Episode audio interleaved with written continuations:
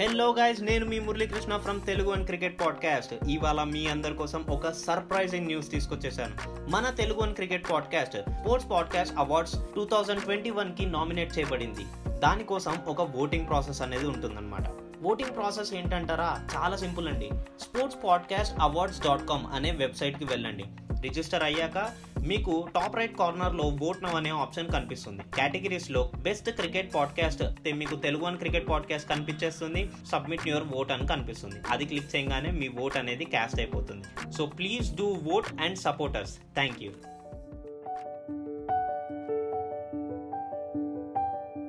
ఈ రాముడి లోపల ఉన్న గొప్ప గుణం ఏంటిదంటే ఇదే ఎవ్వరు ఏది చేసినా కానీ కించెత్తు సాయం చేస్తే దాన్ని చెప్పుకొని చెప్పుకొని సంతోషపడేవాడు. కానీ తనకి ఎవరైనా అపకారం చేస్తే వాళ్ళ గురించి ఎప్పుడూ ఆలోచించేవాడు కాదు. అంతేకాకుండా ఈ ఈ- యొక్క సంఘటన వల్ల నాకు ఏదో నష్టమైంది అని చెప్పి దెప్పిపడవడం లాంటిది కూడా ఉండదు. ఎందుకంటే ఒక ఇక్కడనే మనం ముందు ముందు తెలుసుకుంటాం మళ్ళీ ఇప్పుడు చెప్పుకుందాం.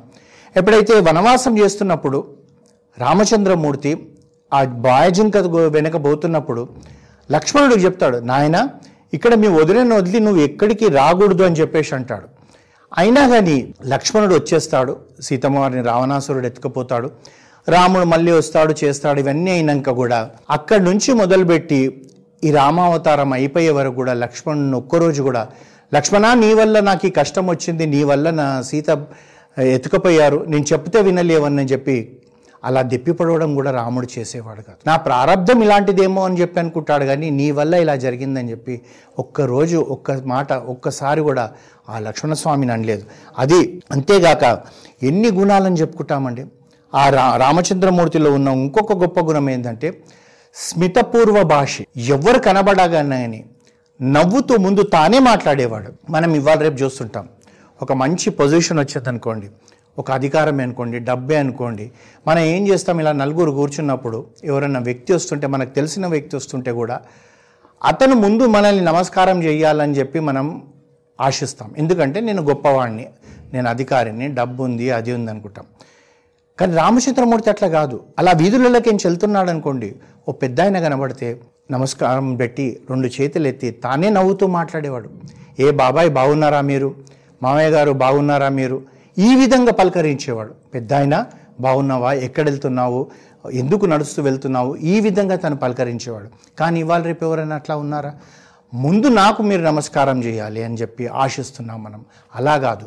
రామచంద్రమూర్తిలో ఉన్న గొప్ప గుణాలలో మనము మన వంట పట్టించుకుంటే బహుశా మనం కూడా రాముడంతట వాడు కాకపోయినా అని రాముల్లో ఉన్న మంచి గుణాలు ఉన్నాయండి వీడికి అని చెప్పి ఈ ప్రపంచంలో అలాంటి మంచి మంచి మాట మంచితనము మనలో పెంపొందించుకున్న వాళ్ళమైతాము.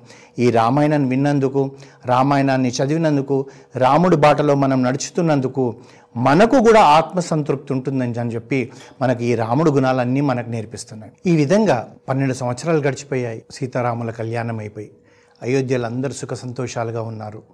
రాముడు ప్రతి వాళ్ళకు కూడా ఇష్టడైపోయారు. ఎవరు చూడు కూడా అయోధ్యలో దశరథ మహారాజు కన్నా కూడా రాముడు రాముడు రాముడు. ఇదే మాట అనుకుంటున్నారు కానీ మా మహారాజు దశరథుడు గొప్పవాడు అన్నట్టు అనుకుంటలేరు. అయితే ఈ విధంగా ఉంటున్న సమయంలో దశరథ మహారాజు ఒక రోజు ఆలోచించాడట. నేను ముసలివాణ్ణి అయిపోయాను. నేను జీవించి ఉన్నప్పుడే రాముణ్ణి పట్టాభిషేకం చేయాలి. ఎందుకంటే రాముడు లోకాభిరాముడు అయిపోయాడు ప్రతి వాళ్ళు కూడా నాకంటే కూడా రాముణ్ణి ఎక్కువ ఇష్టపడుతున్నారు. ప్రజాక్షేమం కోరుతున్నాడు. తాను ఏ విధంగా ఉంటున్నాడంటే కించెత్తు ఎవరికైనా ఆపదొస్తే రాముడు ముందు వెళ్ళి వారిని రక్షిస్తున్నాడు అని చెప్పి అనుకుంటున్న ఆ సమయంలో ఒకసారి రా దశరథ మహారాజుకు స్వప్నంలో సముద్ర జలాలు ని ఎండిపోయినట్టుగా చంద్రమండలం ఊడి కింద పడ్డట్టుగా కొన్ని అపశక్నాలు కనబడ్డాయంట. ఉదయం లేచినట్ట లేచేటప్పటికి ఆ యొక్క అద్దంలో చూసుకునేటప్పటికీ ఇక్కడ వెంట్రుకలన్నీ కూడా తెల్లగా అయిపోతున్నాయట.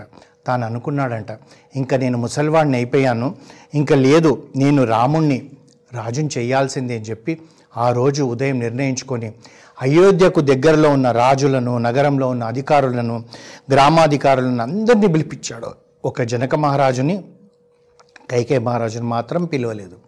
అందరూ వచ్చారు. రాజ రాజభవనంలోకి వచ్చేసారు రాజసభ ఏర్పడింది. అందరూ కూర్చున్నారు.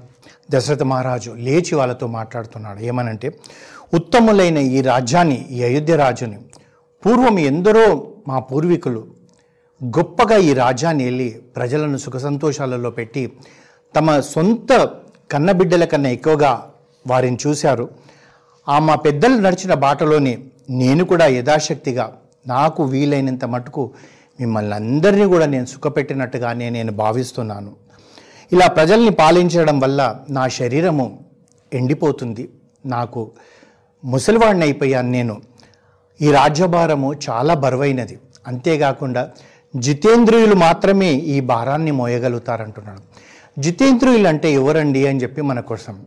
అంటే ఏది కూడా తన పర భేదం అంటూ లేకుండా సత్యము న్యాయంనే ఎవరైతే ఆలోచనలో ఉంటారో ధర్మాన్నే పట్టుకుంటారో స్థితప్రజ్ఞతో ఉంటారో వాళ్ళే జితేంద్రియులు అంటారు అంటూ ఏమంటున్నాడంటే నేను చాలా అలసిపోయాను. మీ అందరి అంగీకారం అయితే నా జ్యేష్ఠపుత్రుడైన రామచంద్రుడి భుజాలపైన నేను ఓ ఈ రాజ్యాన్ని ఉంచి విశ్రాంతి తీసుకోవాలనుకుంటున్నాను అంటూ ఇంకో మాట అంటున్నాడు. ఈ రాజ్యం రాముడు ప్రభుగా తగినవాడు రాముణ్ణి ప్రభుగా పొందిన మీరందరూ కూడా సుఖించగలరని చెప్పి నాకు నా అభిప్రాయం. అంటూ ఏమంటున్నాడు ఇది మాత్రం నా ఆలోచన. మీరు మీ అభిప్రాయాలను తెలపండి. నా ఆలోచనకే మీరు కట్టుబడి ఉండాలనేది ఎక్కడ లేదంటున్నారు. అంటే ప్రజాస్వామ్యము అంటే ఎలా ఉంటుందో మనకు అయోధ్య నేర్పిస్తుంది అదే ఇప్పటి రాజ్యాలలో అయితే అంటే ఇప్పుడున్న పరిస్థితులలో ఒక గ్రామ సర్పంచ్ కూడా ఎవరిని అడిగేది లేదు ఏం లేదు. తన కొడుకు పదవి గట్టబెడతాడు ఓ ఎమ్మెల్యే ఏం చేస్తాడంటే తన నియోజకవర్గంలో తన తర్వాత ఏ ఒక్క ప్రజను అడగడు. నా కొడుకు ఎమ్మెల్యేగా నిలబడుతున్నాడు అంటాడు. ఓ ఎంపీ అలాగనే ఒక మంత్రి అలాగనే ఒక ముఖ్యమంత్రి అలాగనే అంటే ఇక్కడ దశరథ మహారాజు ఏమంటుండు? నా అభిప్రాయం చెప్పాను. దీనికి మీరు కట్టుబడి ఉండాల్సిన అవసరం లేదు. ఇంకా దీనికన్నా మా ఏదన్నా ఇంకొక అవకాశం ఉంటే చెప్పండి నేను విశ్రాంతి తీసుకోగలుగుతున్నాను అంటున్నాడు. దీనికన్నా మరి ఏదైనా హితకరంగా ఉండాలి మన అయోధ్యకు మన మంచి కొరకు ఉండాలి అని చెప్పనేటప్పటికీ దశరథ మహారాజు మాటలు విన్న వెంటనే ప్రజలలో ఒక గొప్ప సంతోషమైందంట. రాజులు ధర్మాధికారులు గ్రామాధికారులు అందరూ కూడా సంతోషంగా బాగున్నది బాగున్నది అని అన్నాడు అన్నారట. బ్రాహ్మణులు వేద పండితులు రాజులు ముఖ్యులు అందరూ కూడా మహారాజా అందులో ఒకరు లేచి అంటున్నారు. నువ్వు వృద్ధుడు అయ్యావు రాముని యువరాజుగా చేయడమే సుముచితమైన నిర్ణయం. తెల్లని గొడుగు కింద భద్రగజంపై ఆసీనుడై ఆ రామచంద్రమూర్తి వస్తుంటే చూడాలని మేము ఎప్పటి నుంచో అనుకుంటున్నామన్నారు. అనేటప్పటికీ అప్పుడు ఇంకొక ప్రశ్న వేస్తాడు ఎవరు? దశరథ మహారాజు. రాజులారా నా మాట వినగానే మీరు రాముడు రాజు కావాలి బాగు బాగు అంటున్నారు.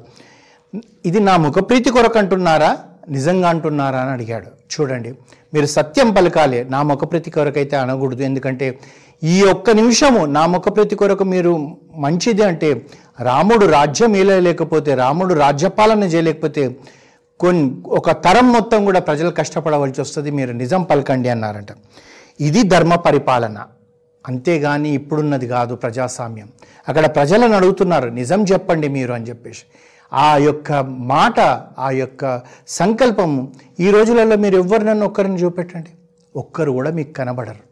ఎంతసేపు కూడా ఆఖరుకు వాళ్ళ కోరికలు ఎలా ఉంటాయంటే నేను చనిపోయినప్పుడు కూడా ఆ మంత్రి కావచ్చు ముఖ్యమంత్రి కావచ్చు ఎమ్మెల్యేనే కావచ్చు నేను చనిపోయినప్పుడు కూడా భారతం మన భారతదేశం యొక్క జెండా నా మీద ఉండాలంటే అతను పదిలో ఉంటే అది వేస్తారు కనుక ఆ పదిలో ఉండే చనిపోవాలనుకుంటాడు.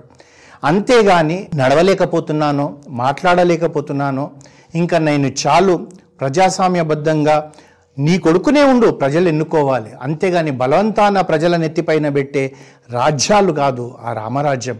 అందు గురించి ఇన్ని యుగాలైనా కానీ అయోధ్య గురించి మాట్లాడతాం రామరాజ్యం గురించి మాట్లాడతాం.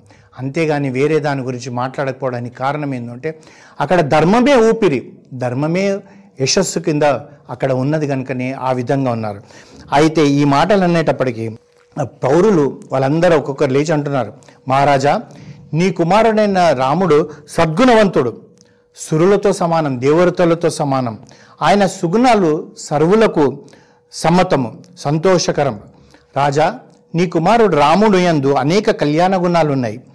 లోకులందరూ రాముని గుణకీర్తిని కీర్తిస్తుంటాం మేము మీకు తెలియదేమో మేము ఊర్లలో చెట్టు కింద కూర్చోటే రాముడి గురించే మాట్లాడతాం. మా ఇంటి గురించి కానీ మా పిల్లల గురించి కానీ మాట్లాడడం. దశరథ మహారాజా రాముడు సత్యపరాక్రమవంతుడు. ఇక్షాకు వంశంలో ఉద్భవించిన రాజులందరికంటే కూడా ఉత్తముడు రాముడు. అది మేము చెప్తున్నాం మాకు ఆ నమ్మకం ఉంది అని చెప్పి ఒక పెద్ద చెప్తున్నాడు. నేను నిన్- మిమ్మల్ని చూశాను. మీ నాన్నగారిని చూశాను ఇప్పుడు రాముడిని చూస్తున్నాను రాముడిని మించిన వాళ్ళు ఎవరు లేరు అంటున్నాడు అంతేకాకుండా ఇంకొక మాట మహారాజా మీ పరిపాలనలో మేము ఎప్పుడూ దుఃఖపడలేదు. మీ వల్ల మాకంత ప్రీతి జరిగింది మాకు మంచి జరిగింది. కానీ రాముడి యొక్క రాజ్యంలో ఇంకా ఇంకా మేము సుఖపడతామన్న నమ్మకం ఉంది అని అంటున్నారు. ఎందుకో తెలుసు ప్రభు మాలో ఎవరికైనా ఆపద వస్తే రాముడు తీవ్రంగా దుఃఖిస్తాడు. అయితే తల్లిలాగా దుఃఖిస్తాడు. చూడండి మన అమ్మ మనం తట్టు తగిలి పడిపోతే పరిగెత్తుకొని వస్తుంది. ఏమైందానా ఏమైందానా ఏమైందానా ఆ విధంగా మాకు ఆపదొస్తే తల్లిలాగా బాధపడతాడు ప్రభు. అదే మా ఇంట్లో ఏదైనా సంతోషకరమైనది ఏదన్నా ఒక శుభం జరుగుతుందంటే రాముడు సం తండ్రిలాగా సంతోషపడతాడు. ఆ తెలుసుకున్న వెంటనే ఓహో అలాగా మీ ఇంట్లో అబ్బాయి పెళ్ళవుతుందా అబ్బో ఎంత విశేషమైన మాట చెప్పారండి. చాలా సంతోషం అండి అని రాముడు ఇలా అంటాడు. ఎందుకంటే ఒక తండ్రి సంతోషంలో పాలు పంచుకుంటాడు తల్లి కష్టంలో పాలు పంచుకుంటుంది. ఆ రెండు కూడా మాకు రాముడే కనబడుతున్నాడు అయోధ్యలో. రాముడిని మించిన వాళ్ళు ఎవ్వరు లేరు.